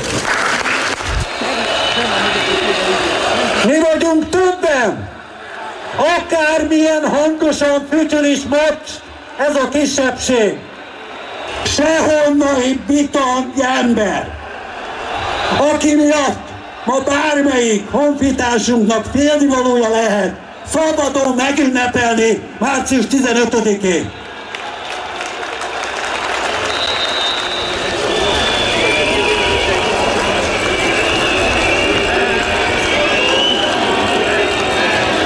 Na hát, volt itt minden, szóval siker és kudarc egyaránt, egy jó hosszú idő azért ez a, az ő regnálása, nem is lehet róla év, egy húsz év, tehát egy nagyon meghatározója a magyar politikának. Annyiban beszélünk róla, mennyire ez külön műsort is lehetne rászentelni, hogy szerinted ő egy milyen felfogásban volt főpolgármester, és hogy mit lehetett tőle tanulni, vagy mit lehet tőle, tőle elkerülni, amit ő, ő hibázott, vagy rosszul csinált. Demszki szerintem egy közép-európai távlatban, vagy, vagy kitekintésben is értékelhető politikusi személyiség. Ugye egyike azoknak a demokratikus ellenzéki politikusoknak, akik akik politikusok lettek. Tehát ebből az értelmiségi ellenállóból politikus lett, amennyire én ismerem az ő ellenzéki tevékenységét, ő ott is elég, hogy mondjam, Markás operatív volt. volt, és mármint abban az értelemben, hogy inkább mondom úgy, hogy képes volt pragmatikusan, gyakorlatilag megoldani, áttekinteni helyzeteket, és ilyen típusú következtetéseket levonni, szóval ő politikus lett, ez nagyon lényeges. És talán ezzel is összefügg, hogy ő politikusként is tekintett arra, hogy ő főpolgármester. Ugye 1990-ben Hát ő a, a második legnagyobb pártnak a, a, a főpolgármester jelöltjeként indul, akkor még nem közvetlen főpolgármester választás volt, de ez most talán mindegy is, és hát nyilván volt benne egy olyan szándék, hogy megjelenítse az SZDSZ-t, az országos politikai szintéren, és ő használta is ezt a, tehát én, én ö, többször ö, tehát felidézhető módon használta is ezt a kitételt, hogy ő a legnagyobb városnak a vezetője, majd amikor közvetlen választás volt, többször utalt arra, hogy legnagyobb legitimitással rendelkező közvetlenül megválasztott ö, tisztségviselő az országban. Hogy mennyire volt liberális ez a város, ez egy érdekes dolog, mert ugye 90-ben az MDF nyerte meg az egyéni választókerületek többségét, 94-ben meg meg az MSP, és a 94-es közgyűlési frakciója is nagyobb volt már a Persze. szocialistáknak, mint az SZDSZ-nek, de éppen ez mutatta egyébként Demszkinek a, a nagyon markáns politikusi karakterét, hogy ő ennek ellenére szerintem vitathatatlan politikai vezetője volt a városnak, a város koncepciója is, amivel ő rendelkezett, szerintem beilleszthető volt egy egy, egy helyi kormányzásnak a, a koncepciójába, tehát hogy helyben csinál valamit, amiről el lehet képzelni, hogy azt országosan érdemes megvalósítani. És ugye 98 és 2002 között valóban van ez a politikusi csúcskorszaka, amikor ő a legláthatóbb ellenfele az első Fidesz kormánynak, de azért itt tennék egy megjegyzést, mert ez egy nagyon érdekes időszak, hogy itt, a, itt ez, ez a gripenes ügy, ahol német Zsolt reagál Demszki Gáborra, ez 2001-ben volt. Én gyanítom, hogy ez akkor történt, amikor Demszki Gábor egy fél évet az SDS élén történt, töltött. És ugye ebben az nagyon érdekes, hogy Demszki már ebből a nagyon erős fővárosi politikai pozícióból, már is tíz éves politikai múltal, demokratikus, megválasztott politikusként birtokolt politikai múltal sem tudta az SZDSZ-t újra pozícionálni. Ugye neki az volt az elképzelése, hogy úgymond beviszi középre, csak hát nem létezett mérleg nyelve szerep, hiszen ő maga sem akarta Fidesz-tel együttműködni. Igen. Tehát az SZDSZ-t ilyen értelemben nem lehetett visszavinni középre, és egy ilyen földbecsapódás lett a dolognak a vége. De, és szerintem ezt nem ismerte fel akkor Demszki, de ő az emblematikus figurája lett a polarizálódott és blokkosodott magyar közéletnek, ebben a, ebben a blokkosodott, két párt blokk révén versenyző magyar politikai életnek az egyik egyik alapvető embere, tehát a fidesz szembeni oldalnak egy szerintem jellegadó figurája volt. Fontos az hogy persze volt egy 40%-os MSP, azért ez egy nagyon lényeges kitétel, de a főpolgármesterségét kifejezetten használta erre, és én azt gondolom, hogy a fővárosiak érdekében használta erre, ugye a, a szuper emblematikus, ugye ez a négyes metrónak a, a kérdése, tehát ezt nem azért adta át Tarlos István 2014-ben Orbán Viktor annyira jó fej, hanem tényleg négy évet állt ez az egész projekt, de Demszki ugye ennek az ügynek, ez egy szakpolitikai ügy, iszonyatosan bonyolult kérdés, ennek a szakpolitikai kérdésnek a politikai felhasználásával képzett politikai ellensúlyt, és ennek valószínűleg nagy jelentősége volt abban, hogy 2002-ben a Fidesz a saját várakozásaihoz képest sokkal rosszabbul szerepelt Budapesten, és az a, az a nagyon minimális különbség, ami akkor a két oldal között kialakult, az ebben az értelemben Budapesten múlt, csak Budapest nem lett volna elég, de számított, hogy Budapesten akkora hátrányba került a Fidesz, mint amekkorába. Két megjegyzés. Ez kellett a főpolgármester Igen, Két megjegyzés. Egyik az, hogy, hogy, hogy 90 és 2002 két megjegyzés. Szóval ebben az időszakban az első Orbán kormányban szerintem Demszki Gábor volt az ellensúlya Orbán Viktornak, a pozícióját teljesen betöltötte, és lényegében egy ilyen, egy ilyen megállás nélkül egymással beszélgetve, hát egymást szapulva, emelt beszélgetve, egy egymást, egymás ellen küzdöttek. Lényegében Orbán Viktor is kijelölte Demszki Gábort egy bizonyos szempontból az, ellen, az, ellen, az ellenfelének, és ugye az akkori Fidesz politika, ami, ami szerintem egy tök érdekes dolog, Budapesten verte le, ugye őt próbálta büntetni, és az abból is látszik, hogy a, abból történelem, de nagyon-nagyon sokáig, és ugye Orbán Viktor ugye tudja, hogy mi a pozíciónak a lényege. Nagyon sokáig Orbán Viktor úgy tekintett erre, erre a kérdésre, hogy itt csak olyan ember indulhat el a Fidesz részéről, aki valami elképesztően a nulladik szinten van a Fidesz rendszerében, neki a teljes beosztottja, és ha az egész, ha ránézel az elmúlt 30 év főpolgármester jelöltjére a Fidesz részéről, Schmidt Pál, Tarlós István, Latorcai János, mindenki B, C, D kategóriás Fidesz képviselő volt, nem véletlenül, mert Orbán tudta, hogy ez egy milyen fontos pozíció, amit nem adod a senkinek se, hiszen akkor az lehet egy, egy, egy ellensúlya a mindenkori ö, ö, miniszterelnöknek. És az ő kettő küzdelme ebben a négy évben Orbán Viktornak a vereségével zárult, és ebben Demszki Gábornak szerintem nagyon-nagyon komoly szerepe van. Persze ilyenkor mondják azt, hogy ez egy teljesen másik rendszer volt, a fővárosnak voltak szociális intézményei, iskolái, kórházai, stb. Ez mindig az, de ő nem a szociális intézményen keresztül nyerte meg a választást, hanem abba, hogy teljesen belenőtt abba a szerepbe, hogy ő a miniszterelnökkel egyenrangú félként beszél.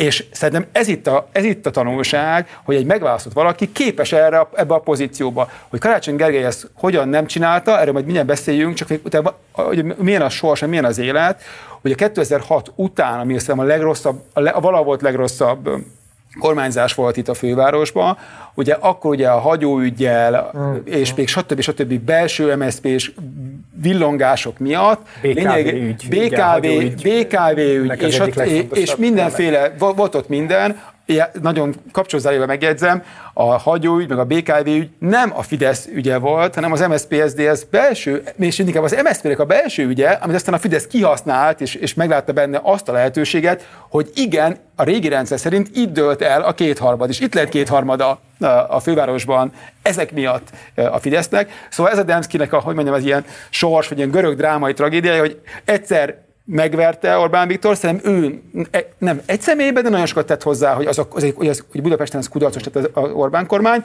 és egyszer pedig szerintem a kétharmadot nagy részben az ő égisze alatt sikerült összekalapálni. Szóval én, én ebben látom a, a, a Demszkinek a, a, a megítélését, és abban, hogy ő egy olyan képet próbált meg kialakítani, hogy egy igenis nagyon-nagyon fontos politikai pozíció, amit aztán később, Ugye ő utána Tarlós István, aki szintén az SZDSZ-ből érkezik ugye a főváros élére, kisebb körrel, ő teljesen másképp kezdett el definiálni, és ugye még, egyszer ő nem egy Fidesz potentát volt, hanem, az, hanem hogy az SZDSZ-ből átlépett, ugye ilyen szakpolitikus, a harmadik kerületnek volt ugye sokáig a polgármestere, és ő pedig azt mondta, hogy nem, ő nem a politizáló az Orbán kormánynak valami fajta ellent, nem is lehetett volna, ellen súlya lenne, hanem ő a város üzemeltető, aki, ahogy a Demszki Gábor csak mondja, és mondja, de majd ő majd akkor nála majd minden pontosan fognak járni a, a, BKK járatok, és ő nem fog beleszólni uh-huh. ideológiai kérdésekbe, hanem üze, elkezdi üzemeltetni a, a város, és ebben jött az ő politikai szerepfelfogása, ami a legjobb volt ugye Orbán Viktornak, megnyerték a, a fővárost, volt egy olyan ember, akivel végre lehetett beszélni, a fejlesztések elindultak, mégiscsak elkezdték a saját maguk formájára alakítani a várost, ugye a Városligettől kezdve, stb. stb. stb. És ebbe, és ebbe a helyzetbe került bele, vagy ebbe került be Karácsony Gergely, akinek ugye meg kellett volna, vagy meg kellett találni a saját főpolgármesteri szerepfelfogását, hogy ő-e az a fajta politikusi, vagy a politikai vezér, mint amit Demszki Gábor próbált, és épp maga módján meg is játszott, vagy pedig a városüzemeltető, jó fognak majd működni -e a városi szolgáltatások, vagy egyik sem. És nézzük meg akkor a Karácsony Gergelyről is egy bejátszott, amivel készültem, készültünk, hogy ő nek az elmúlt időszakban az ő karrierje hogyan alakult. Sok szeretettel köszöntöm stúdiumban Zuglói polgármesterét, Karácsony Gergelyt. Jó napot kívánok! Hogyan értékeli a választást? Milyen eredmény született most? Hát nagyon boldog vagyok, hogy az uglóiak többsége nekem adott bizalmat. Ha megnézzük, ez a cég, ugye ez a Centrum Kft. utócége, amelyik egy kifejezetten jó referencia, hogyha az ember bíróságra akar járni és büntetőügyeket akar figyelni, hogy hová lesz a pénz. Kérem mindenki érthetően mondja, hogy igen, nem majd tartózkodás. Igen. Nem. Igen. Igen. Igen. Igen. Tartózkodom. Egy nagy tisztelettel hívom a színpadra Karácsony Gergelyt, az együtt elnökét. Ha kellek, akkor én jövök. Ha kellek, akkor én jövök, és hozom magammal mindent, amit tudok. Hozom magammal a népszerűségemet. Nyilvánvaló, hogy az eredmény messze elmarad attól, amiben hittünk, amiért dolgoztunk. És nyilvánvaló, hogy nagyon jó szívvel gratulálna a vesztes a győztesnek. De sajnos Magyarországon ezt nagyon nehéz megtenni. Nem azért indulok a főpolgármester választáson, mert nem vagyok elégedett azzal, hogy egy nagy kerület polgármester lettek. Ez számomra óriási megtiszteltetés, egy ennél nagyobb feladat, még nagyobb megtiszteltetés, és egy ennél kisebb feladat is az lenne. Ahol most állunk, ez Budapest főtere lesz megnyerem a főpolgármester választást. Az én városomban Budapesten addig nem épül új stadion, amíg nincsen minden kerületben CT.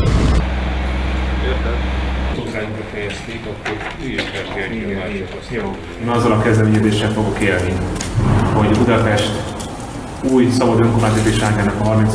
évfordulója alkalmával, mint Tarlós István, Gábor, Budapest díszpolgári. Erre van most szükségünk. Forradalomra. Na de nem az erőszakos, kukaborogatós, az egymásnak feszülős forradalomra, hanem szelíd forradalomra. Itt, a gyerekkorom színhelyén tudom kimondani azt, hogy miniszterelnök jelöltként elindulok az ellenzéki előválasztáson. Kampányomat befejezem, és az engem támogató állampolgárokat, pártokat, szervezeteket, közösségeket arra kérem, hogy az előválasztás második fordulójában Márkizaj Péterre szavazzanak. Karácsony Gergely ma bebizonyította, hogy számára a haza érdeke mindennél fontosabb, úgyhogy óriási tapsot kérek Karácsony Gergelynek. Na mit gondoltok, milyen volt az elmúlt négy éve Karácsony Gergelynek, vagy akár hosszabb ideje is, tehát hogy milyen főpolgármester ő képes volt-e Reagálhatok gyorsan erre, amit elmondtad, a tarlós város üzemeltetési szerepére. Csak azért, mert ahogy így most elmondtad, én azt hiszem, hogy ez ez számos ellenzéki politikus szerepfelfogásának az eredete. Szerintem, mm. szerintem félreértettek valamit. Mert ez a vád, de most ezt komolyan mondom, nem minden él nélkül, de komolyan mondom, hogy városüzemeltető egy autokráciában hát úgy tudsz lenni, hogy alárendeled magad a politikai főhatalomnak, beállsz a, a, a szamárlétrának arra a fokára, amely neked rendelteted, és akkor ott csinálod ezt az ügyet. Ugye, ha ellenzékeként vagy városüzemeltető, akkor abba az illúzióba ringatod magad, hogy ha te nem folytatsz háborút, politikai háborút, a, az autokratikus hatalommal, a, a főhatalommal szemben, akkor ő sem folytat ellened háborút. De ez nem igaz. Ez nem igaz. Ez nem igaz.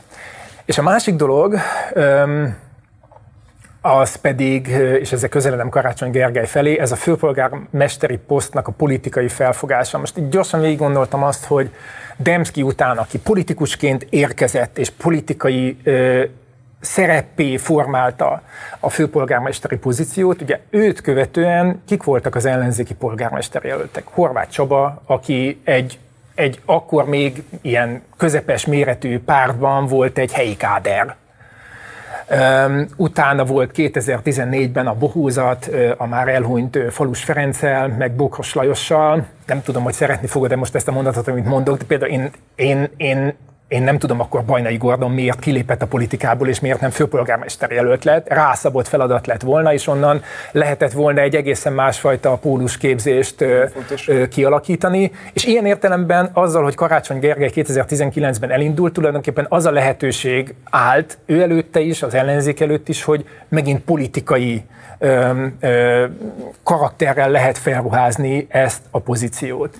És hogy mit gondolok az ő szerepéről, ha megengeditek, úgy válaszolnék erre, hogy mondanék egy szakaszolást, meg mondanék ügyeket, és akkor ebből próbálnék egy következtetést levonni, és ez lenne valójában a válaszom. 2019 óta, tehát a megválasztását követően azt hiszem, hogy volt fél év, ami, ami ilyen fogáskeresés, erőfelmérés, akár együttműködési lehetőség keresése a kormányzattal, tehát van egy megváltozott politikai helyzet, és, és tapogassuk ki, hogy lehet-e a megszerzett pozíció révén tárgyalási pozícióba keveredni, tárgyalási helyzetbe keveredni a, a kormányjal. Ezt követte a Covid, ami nagyon sok mindent megváltoztatott. Aztán a, nyilván a Covid-dal bizonyos értelemben időben összecsúszik, de másik politikai szakasz a miniszterelnök jelöltség, és van ez a, nem tudom, posztminiszterelnök jelöltségi ö, időszak. És mondanék három ügyet, ha remélem nem felejtem el az egyiket sem. Az egyik a Covid-dal kapcsolatos mondjuk a hajléktalanok kórházának a bezárása tett kormányzati kísérlet, és az azzal szembeni főpolgármesteri állásfoglalás. Ö, a Lánchíd és most nem arra gondolok, hogy átmehessenek ott autók, hanem arra, hogy a főváros megépíti akkor is, ha nem kapja meg a 6 milliárdot a kormányjal szemben, és a harmadik most ez a pereskedés a szolidaritási adó kapcsán. Nekem ez az utolsó ügy, ami a leginkább megmutatja azt, hogy hol van mozgástér és mit lehet csinálni. Én őszintén szóval nem értem például azt, Szabad Városok Szövetsége, hogy a szolidaritási adó, ezt mondjuk el a nézőknek, nem biztos, hogy tudják, ez azt jelenti, hogy a kormány elvette az intézményeket a, a városoktól, majd azt mondta, hogy egyébként fizessenek adót a föntartásukra. Ez ezt jelenti a szolidaritási adó, ez a, ez a Fidesz nyelvi hadviselésének az egyik, az egyik terméke, nem annyira ismert termék, mint a rezsicsökkentés.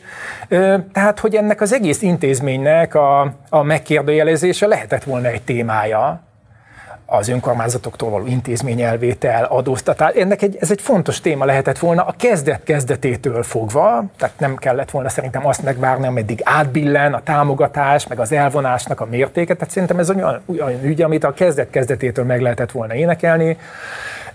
Nem vagyok jogász, nem tudom, hogy azonnal perre lehet-e menni ebben a témában, de egyébként számos ilyen típusú lépés szerintem fontos lett volna megtenni, és ebből próbálnám azt a következtetést levonni, hogy szerintem a négyes szakaszolásból az első szakasz az szerintem hiba volt, tévedés volt, egyszerűen ez nem volt. Tehát akkor is a, a, a, az Orbán rendszer tizedik évében jártunk.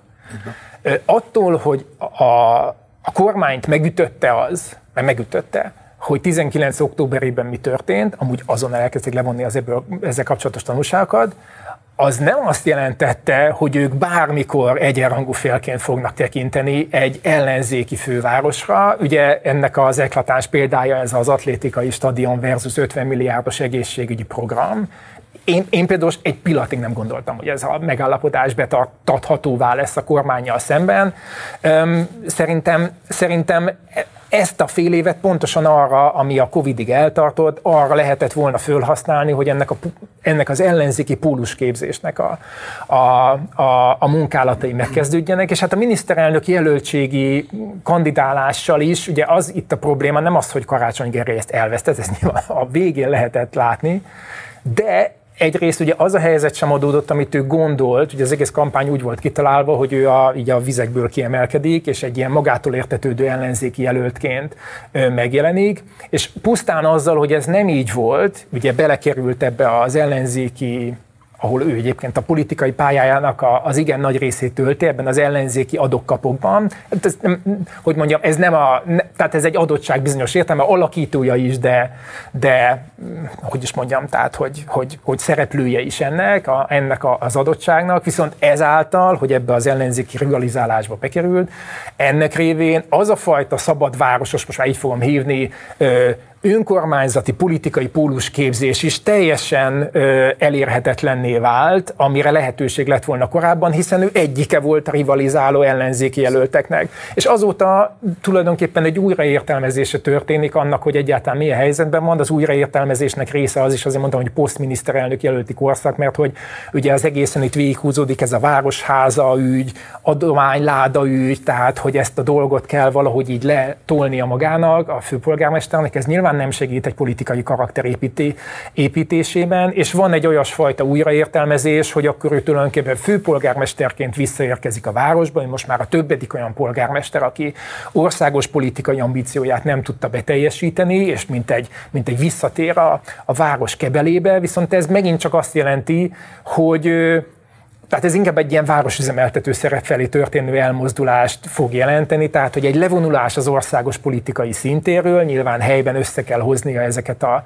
ezeket a megegyezéseket. Még egyszer mondom, szerintem a, a kormányjal való pereskedés a szolidaritási adó ügyében, és én, én ezt még sokkal politikaibbá tenném, azt hiszem, és még, még gyakoribb témává tenném, nem csak akkor, amikor éppen hoz valamilyen döntést a bíróság. Szerintem ez egy jó irány, de egyébként ezt leszámítva meg, meg inkább a, azt lehet látni, látni, hogy van egy politikus, akinek még nagyon sok éve van a politikában, és aki, akinek most tényleg egy, egy tétje van benne az asztalon, hogy újra választják főpolgármesternek, és akkor onnantól kezdve megint kinyílik majd előtte egy lehetőség, hogy hogyan tudja magát újra fogalmazni, de én nem látom, hogy ő most a, az országos politika alakítója lenne, én azt sem látom, hogy a szándéka lenne az, hogy az országos politika alakítójaként lépjen föl. Még egy dolgot, ha megengeditek hozzáteszek, hogy ebből a szempontból, ha már akkor voltam ilyen bátor, idehoztam Bajnai Gordont és az ő 2014-es nem jelöltségét, szerintem azért ez a, ez a kérdés fölvethető akár Dobrev Klárával kapcsolatban is,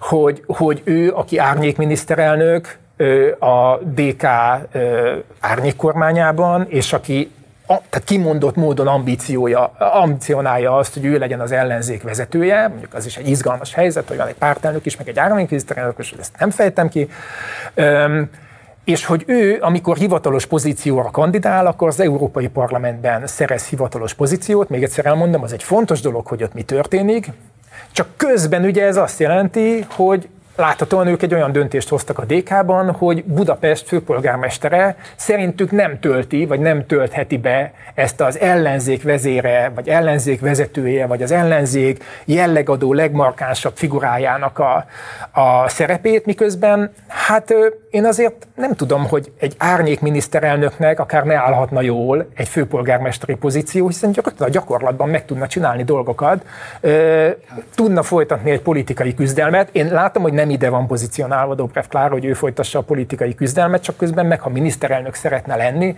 akkor nyilván nem tőlem tudja meg, egész biztosan nem tőlem tudja meg, hogy, hogy, hogy nem, nem fogja tudni kiszervezni a politikai küzdelmeket, tehát nem, tehát, tehát nem, nem lehet csak csak szakértő, nem lehet csak a szakpolitikákért felelős, szóval, hogy bizonyos értelemben egy terepasztal lehetne Budapest arra, jó értelemben mondom, hogy, hogy a kormány képesség bizonyítása és a, az árnyék kormány üléseken elfogadott különböző javaslatok, szakpolitikai megjelenítése az egyébként rögtön megtörténhessen, és ahhoz ezt a politikai hátteret is hozzá lehetne rendelni. Egy szó mint száz, nem tudom, hogy mik voltak a megfontolások, vagy hogyan született meg ez a döntés, de mindeseten nem az a döntés született, hogy Budapest egy olyan hídfőállás, ahonnan ellenzéki politikai centrum építésébe kell fogni. Minden szabad egyetértek, én is akartam volna mondani a Dobrev, Klár, Dobrev Klárát. Én egy pár dolgot azért kicsit megengedő vagy minden mennyire én vagyok megengedő az első részhez, az a kompromisszumkeresés, amit hmm. te, te mondtál.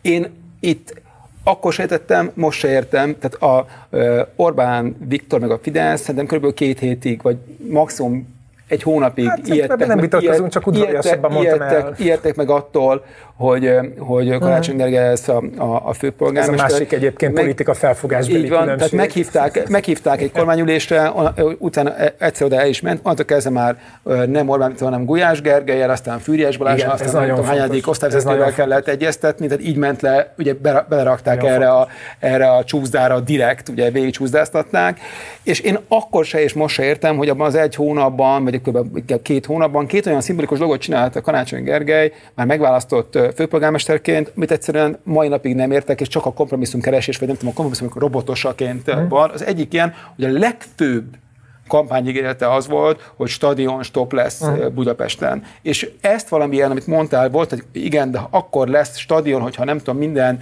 kerületben lesz CT meg MR, és ezt az első héten vagy első hetekben ezt felrúgta, és ugye ott van csodálatos nyoma, ugye az atlétikai stadion, aminek egyébként a megnyitójára ő is elment. Szóval, hogy ezt, hogy van egy felhatalmazás, amit kapsz az ellenzék, hogy ne legyen több stadion, mert valami ezt emelted így a politikádnak a fő középpontjába, és az az első lépéseid egyikével ezt felrugod. Ez szerintem borzasztó üzenete volt, de a másik, amit még és azóta se értek, az az, hogy még egyszer ellenzéki vezető lettél. Az Budapest, egy ellenzéki város, fölsorozott mögötted, és megszavaztad, mert egész végig azt mondtad, hogy ez, a, ez, a, ez, az, ez az üzemeltető, ez a Tarlós István, ez egy borzasztó figura, ez, ez borzalmas, ez ami alatta történik, az az a káosz, a Budapest nem ezt érdemli, és az első lépéseddel, az első hetedben ö, felterjeszted őt is, és a megelőző főpolgármestert is, mint valamilyen nagy összeborulásnak a, a, a jelképeként mindenki ö, álljunk össze egy közös képé,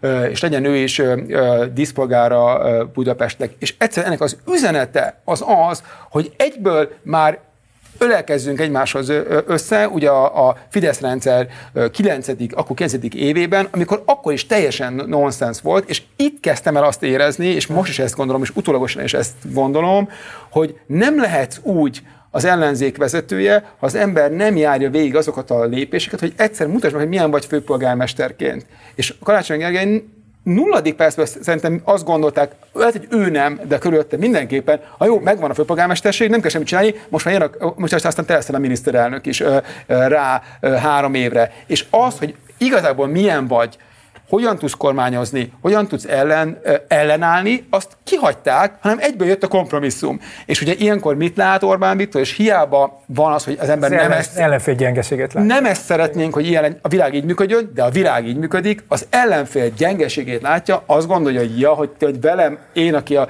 akkor még csak, ne, akkor csak készült még, korlátlan urával próbálsz velem izé, kompromisszokat izé, kötni, hát kötök veled kompromisszumot, elveszett tőled mindent abban a pillanatban, amikor van, és meg is aláznak még 28 szor egymás után, és felraklak abba a pozícióba, ami a legtökéletesebb nekem, te vagy az én ellenpólusom. Hiába szerintem Karácsony Gergely nem annyira az ellenpólus Orbán Viktor, hanem te is uh, utaltál rá. Hát Karácsony Gergely ugye kutatói világból érkezik, és ugye 2008-9 kezdve a magyar politikába belépett, és hát az ellenzéki kavarások egyik fő embere volt, és még a mai napig is nem került ebbe ezt lebecsülni, egy 0%-os pártnak az élén lett aztán főpolgármester, szóval ebbe ez nagyon ért, tehát nem olyan minden mennyire mutatkozik, de azért ennél van egy nagyobb, hogy mondjam, autoritás ebbe az országban, és hogy ő vele azt gondolja, hogy akkor egy kompromisszumokkal majd meg lehet majd őt győzni ebben, én nem is értettem, hogy akkor ő ebben mit gondolt, hogy mit akar csinálni, de az a stratégia, hogy ő akkor majd a habokból fog kinőni, ez szerintem azért is úszott el, mert az emberek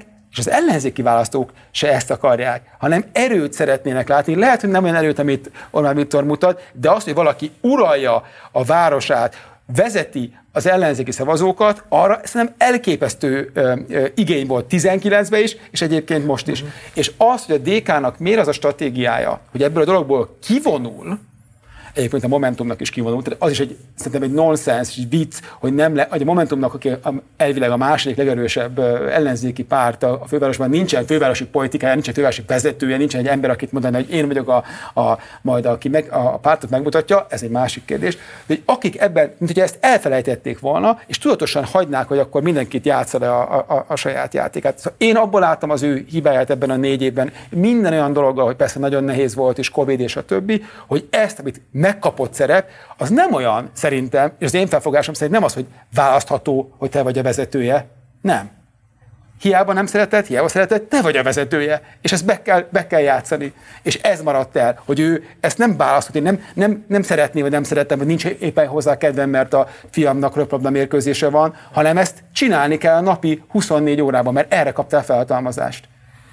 Öm, egyrészt ez visszautal arra, amit mondtam, a politikában nincsenek magától értetődőségek. Tehát, hogy egy szerep nem csinálja meg magát, vagy nem, nem ö, ö, határozza meg saját magát. Másrészt szerintem egyszerűen ez egy téves helyzetértékelés volt, az a 2019-es. Nem tudok erre mást, ö, mást mondani. Öm, elismételni tudom, de fontos, akkor elmondom szívesen még egyszer. Tehát akkor is volt kilenc év, kilenc és fél év tapasztalat az Orbán rendszerről, és az egy, tehát az, hogy Karácsony Gergely egy vagy két kormányülésre meghívták, szerintem az az ő helye egyébként, ahol kormányülésen szemtől szembe Orbánnal tárgyal, de azt követően, pontosabban ebből azt a következtetést levonni, hogy egyébként akkor itt most mi partnerek lettünk, és emiatt olyan megegyezésekbe érdemes belemenni, vagy olyan politikai kommunikációba érdemes belemenni, ami, ami azért lágyabb valamivel, mert hogy hát ha akkor nem fosztanak meg minket valamilyen, valamilyen, nem tudom, kormányzati juttatástól, ez biztos, hogy nem állt fönn már ez a helyzet akkor, akkor sem, és egyébként a, még akár miniszterelnök jelölti ambíció építéséhez is fontos lett volna, csak akkor most már ez a mai beakadásom, ez a szabad város építkezés, mert persze ugye ellenzéki irányban az is egy tanulság, én azt hiszem, hogy nem beszéltünk a lengyel tapasztalatokról, hogy, hogy hogyan tudták ott összeilleszteni a fővárosi, a, hát ott van olyan, hogy közepes város, meg a, meg a vidéki szavazótáborokat, és mondjuk, hogyha akarta volna azt, hogy, vagy azt akarta, hogy, hogy egy miniszterelnöki ambíció, miniszterelnök jelölti ambíció kiteljesíthető legyen, akkor annál inkább szükség lett volna arra, hogy a, a különböző méretű és jellegű városok közötti politikai együttműködés létre tudjon jönni, mert hiszen ezzel lehet országos bázist és országos ö, politikát ö, ö, kezdeményezni. Ebben szerintem Budapestnek, ahogy mondtad, a súlyánál fogva, a jellegénél fogva behelyettesíthetetlen szerepe kell, hogy legyen. Ha ezt nem csinálja egy budapesti vezető, akkor senki nem fogja helyette csinálni, és éppen őt teszi alkalmassa arra, hogy, hogy az országban máshol is jelenlévő ilyen, ilyen ellenzéki szigeteket megpróbálja valamilyen politika, politikai ajánlatnak a, az ernyője alá vonni. Utolsó kérdésem, Zoli, ha 24-ben minden megy tovább, és mondjuk az ellenzék nem szenved olyan hatalmas nagy vereséget, mint amennyit akár szenvedhet Minden is. megy tovább, akkor szenved? Uh, mit kéne másképp csinálni 24. Uh, június 10-től kezdve, hogyan lehetne más politikát teremteni ezekkel a felhatalmazásokkal? Hát az eddigiek alapján nem lesz különösebben meglepő, amit mondok. Én azt hiszem, hogy amit 2019-ben az akkori lehetőséggel nem élve nem végeztek el a politikusok, arra, ha kapnak egy második esélyt, érdemes lenne figyelmet fordítani. Ehhez ugye arra van szükség, hogy politikusként tekintsenek magukra, hogy megértsék azt, hogy az egy nagy szerencse, hogy vannak önkormányzati vezetésű városok, és hogy ők úgymond nem országos politikát csinálnak, de ha másra nem gondolnak csak arra, hogy az önkormányzatok mozgásterét is befolyásolja, hogy mi van az országos politikában, akkor már csak ezért is érdemes ebbe ezen a módon bevodódni, és ezt a fajta politikai ajánlattételt, a, az ellenzéki vezetésű önkormányzatoknak a saját politikai identitás építését szerintem el kellene végezni. E, én azt gondolom ma is, hogy ebben van kraft. Itt van keresnivaló, és sok szempontból kifejezetten jót tenne, én azt gondolom, a, az ellenzéki politikai oldal intellektuális állapotának és cselekvőképességének is, hogy itt legitimitással rendelkező, napi szinten döntéseket hozni kényszerülő vezetők mondanának dolgokat arról, hogy hogyan kellene ajánlatot tenni az egész magyar politikai közösség számára, mint sem olyan politikusok, akik a pártjaik méreténél fogva és a saját döntéseik következményeinél fogva nincsenek abban a helyzetben, hogy ezt a fajta politikai felelősségét megérezzék és belakják. Lakner Zoltán, köszönöm, hogy a vendégünk voltál. Ez volt a Vétó 16. adása, ahogy az adás elején is mondtam, kettő hét múlva, 15-én pénteken Nyíregyházáról élőben fogunk jelentkezni Gulyás Mártonnal. A leírásban találtok erről bővebb információt. Ha az adás tetszett, kérlek, iratkozzatok fel a Partizáni YouTube oldalára, a Vétónak is van saját podcast csatornája, azt is kövessétek, illetve ha akartok írni, akkor a v2 e-mail címre megtehetitek. A jövő héten Teket Péterrel fogunk külpolitikáról beszélgetni. Kérlek, akkor is tartsatok velünk. Köszönöm.